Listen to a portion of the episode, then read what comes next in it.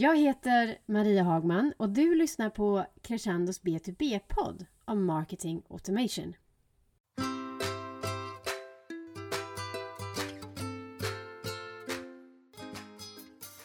Ami Simonsson jobbar med oss på Crescendo med Marketing Automation. Välkommen Ami! Tack Maria! Kan vi bara börja med att definiera vad Marketing Automation är? Jag tänker inte så mycket i termer om vilka varumärken som finns, men vad använder man det till? För jag kan tycka så här att man, man hör det så mycket överallt, och jag tror kanske att det är en sån här term som du vet, folk säger, ah, ja, jag vet vad det är, men de vet egentligen inte riktigt fullt ut vad det är. Kan du förklara? Ja, men visst. Marketing Automation är ett systemstöd som används för att effektivisera marknadsföring och automatisera ett företags dialog med både leads, kunder och också internt inom företaget. Det syftar till att fånga upp och identifiera leads, eh, men också samla in och lagra information om deras engagemang på olika sätt, för att sedan kunna kommunicera mer träffsäkert och relevant under kundens köpresa. Det kan ju till exempel vara att hjälpa en köpare avsluta en order som inte avslutades korrekt, eller att man tipsar om mer intressant läsning på ett visst ämne som en kontakt har laddat ner en e-bok om, för att ge några exempel. Men är det, här, är det här, det här låter ju lite likt programmatisk handel. Du vet när man får upprepad reklam för någonting.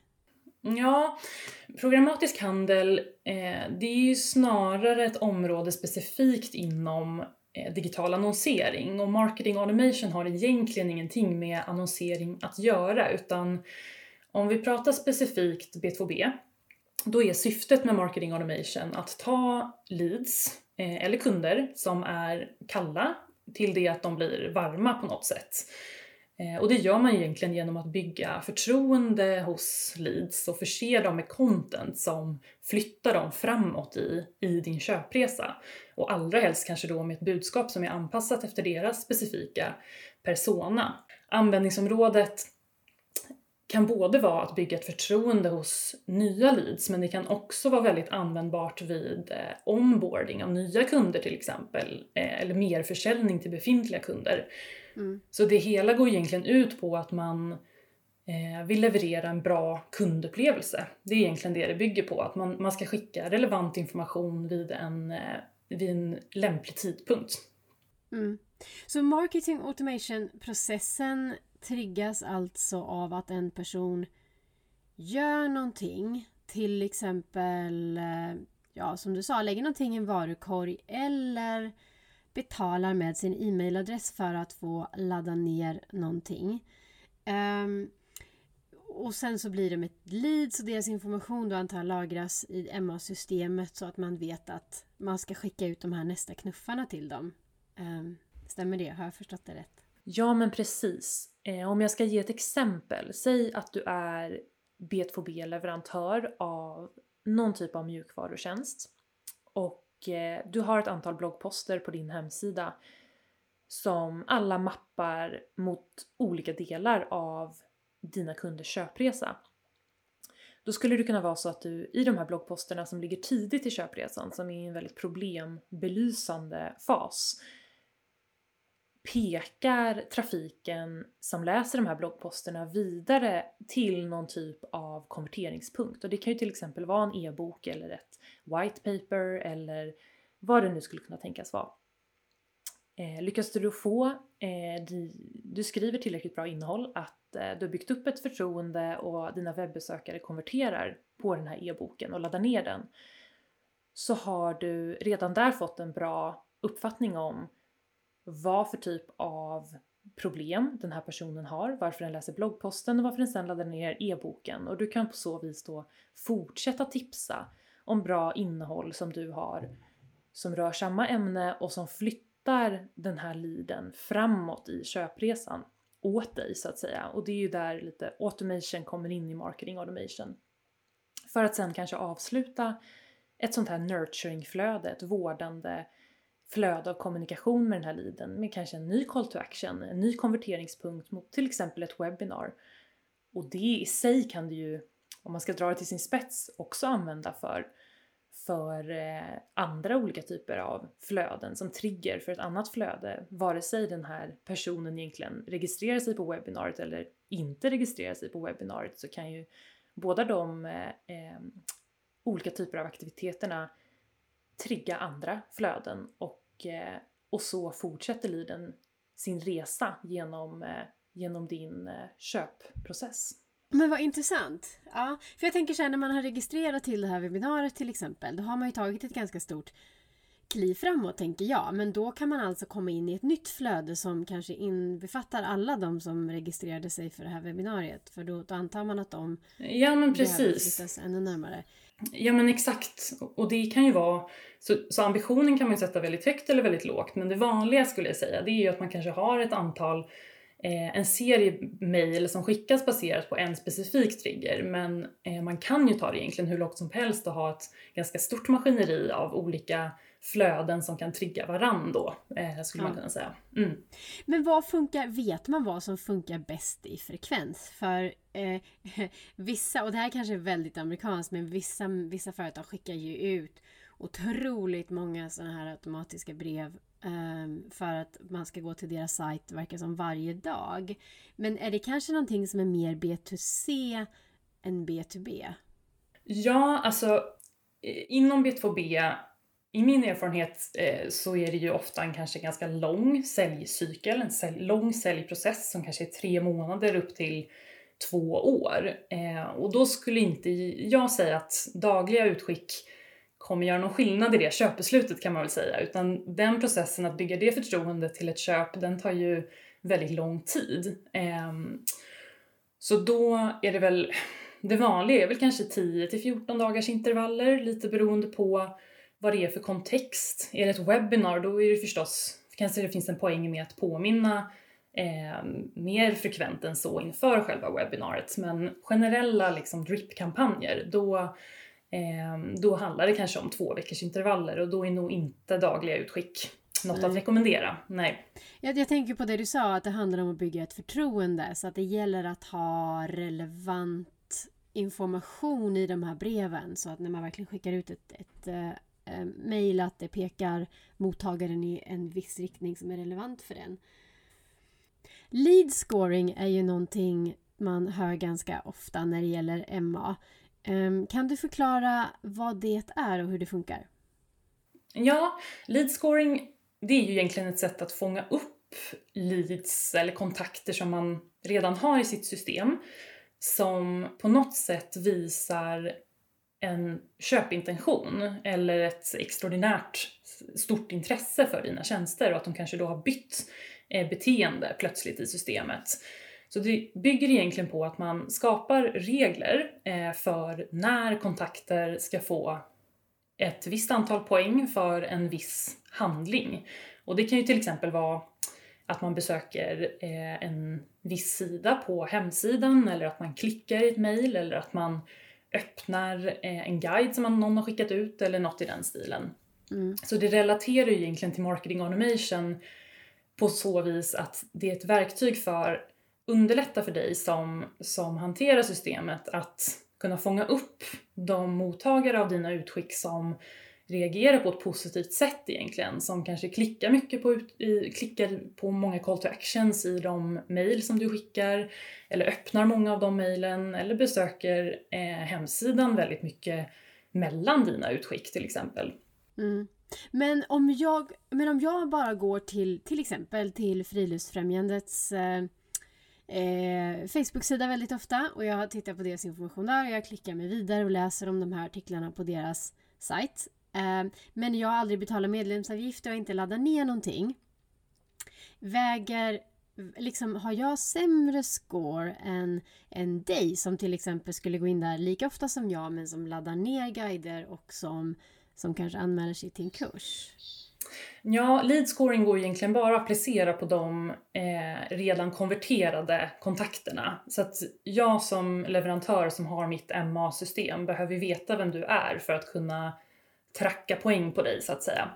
Okej, okay, och så med det all... menar du att man är tvungen att ha en e-mailadress så att du vet vem du är? Ja, man behöver, exakt. Man behöver ha konverterat, lämnat ifrån sig sin mailadress, eller hypotetiskt då blivit importerad i ett system. Men, men egentligen så är det ju så att by the book så ska man ha konverterat självmant eh, och gett samtycke till att man, man är...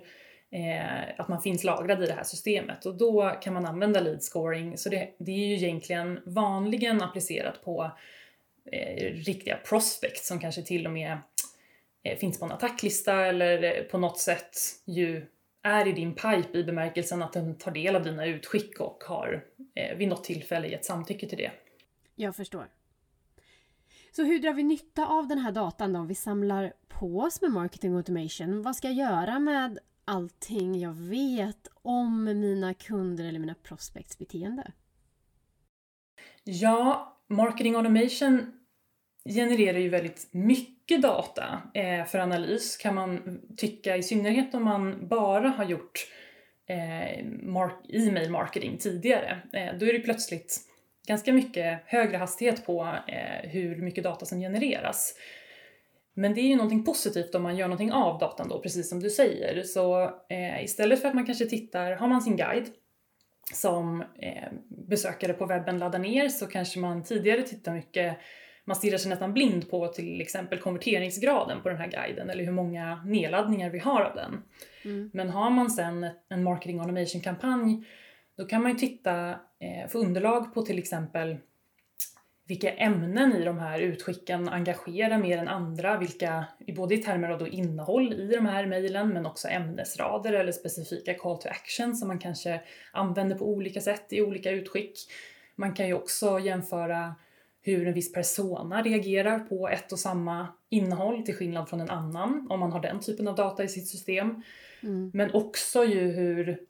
hur stor grad vi får med oss de här leadsen till ett senare steg i köpresan och sen vidare till sälj. Så man får ju en mycket mer egentligen nyanserad bild av hur en köpresa ser ut och hur leads flyttas framåt i den. Och det kan ju också säga någonting egentligen tidigare i köpresan också om var vi aktiverar vårt innehåll. Om man till exempel, vissa företag jag har sett har superhög bounce rate på i sina formulär, det vill säga att man uppger en felaktig mejladress, och det säger ju egentligen någonting om, inte om guiden i sig, utan snarare om var vi aktiverar vårt innehåll och var vi får vår trafik ifrån, för den är ju uppenbarligen då kanske inte helt relevant. Eller om vi får mycket privata mejladresser till exempel, säger det också någonting om var vi aktiverar vårt innehåll. Så det ger ju en, en mer nyanserad bild, skulle jag säga, av, av hur en köpresa ser ut och vad vi kan eh, lära oss av hur eh, våra leads flyttas fram genom den. Mm. Och det har väl att göra med hur, vilket material vi ska eh, skapa också, tänker jag. Vad folk nappar på, vad folk inte nappar på kanske. Ja, men precis. Eh, eller, eller vilka kanaler till och med. Ja, men precis. Och frågan man får ställa sig är egentligen, vad är det man vill veta? Vill man ha till exempel underlag på vad vi ska skriva om? Har man en ganska bred portfolio av tjänster, då är ju marketing automation, olika guider och deras uppföljande kampanjer ett bra sätt att jämföra vilka ämnen som engagerar mer än andra. Så mm. min, min rekommendation där egentligen, det är ju att välja kopior som man tänkte igenom varför man vill mäta överhuvudtaget från början, och de behöver egentligen inte vara jättemånga, utan egentligen bara välvalda. Mm. Eh, och, men att mäta dem då kontinuerligt, så att man får ett bra underlag för om man gör förändringar i sin kampanj, så har man bra underlag innan och efter den förändringen, men också kunna snappa upp förändringar i trend över tid om det är någonting mm. som plötsligt är utdaterat eller funkar mindre bra. Så det är viktigt att den här guiden eller webbinariet eller vad man har Eh, inte bara bli en one-hit wonder, utan eh, snarare en inkörsport. Så att man inte bara får massa trafik och massa nedladdningar eller deltagande och sen händer ingenting. Men det är väl viktigt att man kan, som vi har pratat om, föra folk liksom längre ner på kundresan och konvertera dem till faktiska kunder.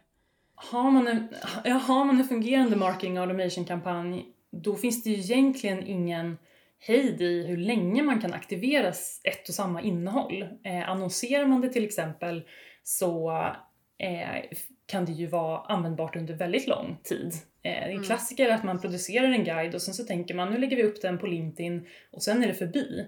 Eh, men där kan man ju, har man dessutom en, en drip-kampanj som tar hand om leads när de väl har konverterats, då kan man ju egentligen aktivera en och samma guide hur många gånger som helst. Eh, för att man vet, man kan känna sig trygg i att det följs upp när de väl har konverterat. Ja, precis. Och det är där automation, marketing automation kommer in, eller hur? Att det, man har faktiskt satt upp en process en gång för alla och så får man analysera utfallet på den regelbundet. Ja, men precis. Och jag ser det lite som att marketing automation, det tar hand om dina leads eh, och dina befintliga kunder om man så vill. Så att man kan fokusera på precis det och optimera och förfina och lägga tiden på annat. För att man kan känna sig trygg med att eh, det blir en bra upplevelse för de leads vi får in via webben. Och att det sköter sig lite självt så att säga. Så det är ju det som är, är hela tanken. Mm. Så att den faktiskt hjälper till att både förfina marknadsförings- och kommunikationsplanen som vi har pratat om. Att vi uppdaterar det materialet som, som funkar helt enkelt. Ja, men exakt. Kan vi prata lite mer om annonseringsplattformar då, Ami? Var, var kan man vara? Vad ska man tänka på när det gäller anpassning och så vidare? Det beror ju på både vad man jobbar enligt för strategi och vad man har för målgrupp och vad man har för bransch. Men pratar vi specifikt B två B så kommer man väldigt långt på sökmotorsannonsering, till exempel Google Ads och LinkedIn. Där man kan vara mer specifik i sin annonsering. Och bägge de här kan ju användas i olika delar av köpresan, men jag brukar vara noga med att, att tänka på det att man behöver fundera på vad man använder för budskap på de här olika plattformarna. Mottagaren befinner sig ju liksom i ganska olika mindset. Är man i en sökmotor och får en annons visad för sig, då har man ganska mycket mindre tålamod än vad man har i sitt LinkedIn-flöde i soffan. Så mm. i sökmotorsannonsering så behöver man vara väldigt rakt på sak och väldigt koncis och tydlig och inte så mycket runt omkring lullul liksom, utan det är rakt på eh, väldigt produktnära egentligen. Mm. Medan på LinkedIn så finns det mycket mer utrymme för retoriska frågor eller citat eller på något sätt väcka ett intresse om att läsa vidare om det innehåll som du annonserar. Mm, därför att det ska se lite, det ska ju passa i flödet på LinkedIn och där passar det väl väl att ta mer text. Ja, men exakt. Mm. Och Och just att mottagaren har mycket mer tålamod och vill ju på något sätt läsa intressanta saker. Det är ju lite därför man, man scrollar i sitt LinkedIn-flöde. Men det är ju också så att jobbar man inte inbound utan man jobbar kanske med A B M, alltså account-based marketing. Då är ju till exempel sökmotorsannonsering kanske inte rätt väg att gå. Utan då är ju snarare retargeting till exempel på LinkedIn eller på Facebook är ett bättre alternativ. Eller att man jobbar med så kallad I P-baserad annonsering mot sin attacklista. Kan man alltså i sitt M A-system sen se att den här kunden kom från den här annonsen och laddade ner guiden när den väl var på min sajt. Och sen så småningom gick på ett webbinarie och, och blev en kund. Exakt så. Och det är det som blir det fina med M A-systemet, att du får den där helheten från allra första källan som en lead kom från till det att de, de har blivit en kund. Mm. Jag tänkte avsluta med en, en väldigt vass fråga, Ami, som vi kanske skulle ha börjat med. Är marketing automation en nödvändighet idag? Ja. Jag har träffat företag som ibland tycker att marketing automation verkar vara en så himla stor och omständig investering. Att man måste skapa den här strukturen och framförallt kanske största utmaningen att ha content till alla de här flödena. Och det ligger det kanske någonting i om man har en supersnäv målgrupp och ganska få konverteringar. Men så fort man egentligen har något typ av fungerande inbound maskineri som fungerar i bemärkelsen att det löpande kommer in nya leads, ja, då är marketing automation absolut värt det. Eh, har man utformat sina nurturing-kampanjer på ett smart och relevant sätt, då är det ju ett jättevärdefullt hjälpmedel att veta att de konverteringar som kommer in, ja, de börjar man direkt bygga upp förtroendet hos och att man fortsätter med det löpande. Jätteintressant, Amy, att prata marketing automation. Det finns fler bloggposter och artiklar hos oss på crescendo punkt se om du vill läsa mer och sätta dig in lite mer i vad detta innebär. Tack så mycket, Ami, för att du har varit med i podden idag. Tack! Och du som lyssnar har lyssnat till Crescendos B två B-podd. Och som vi nämnde, du hittar fler poddavsnitt och mer inspiration för din B två B-marknadsföring på crescendo punkt se.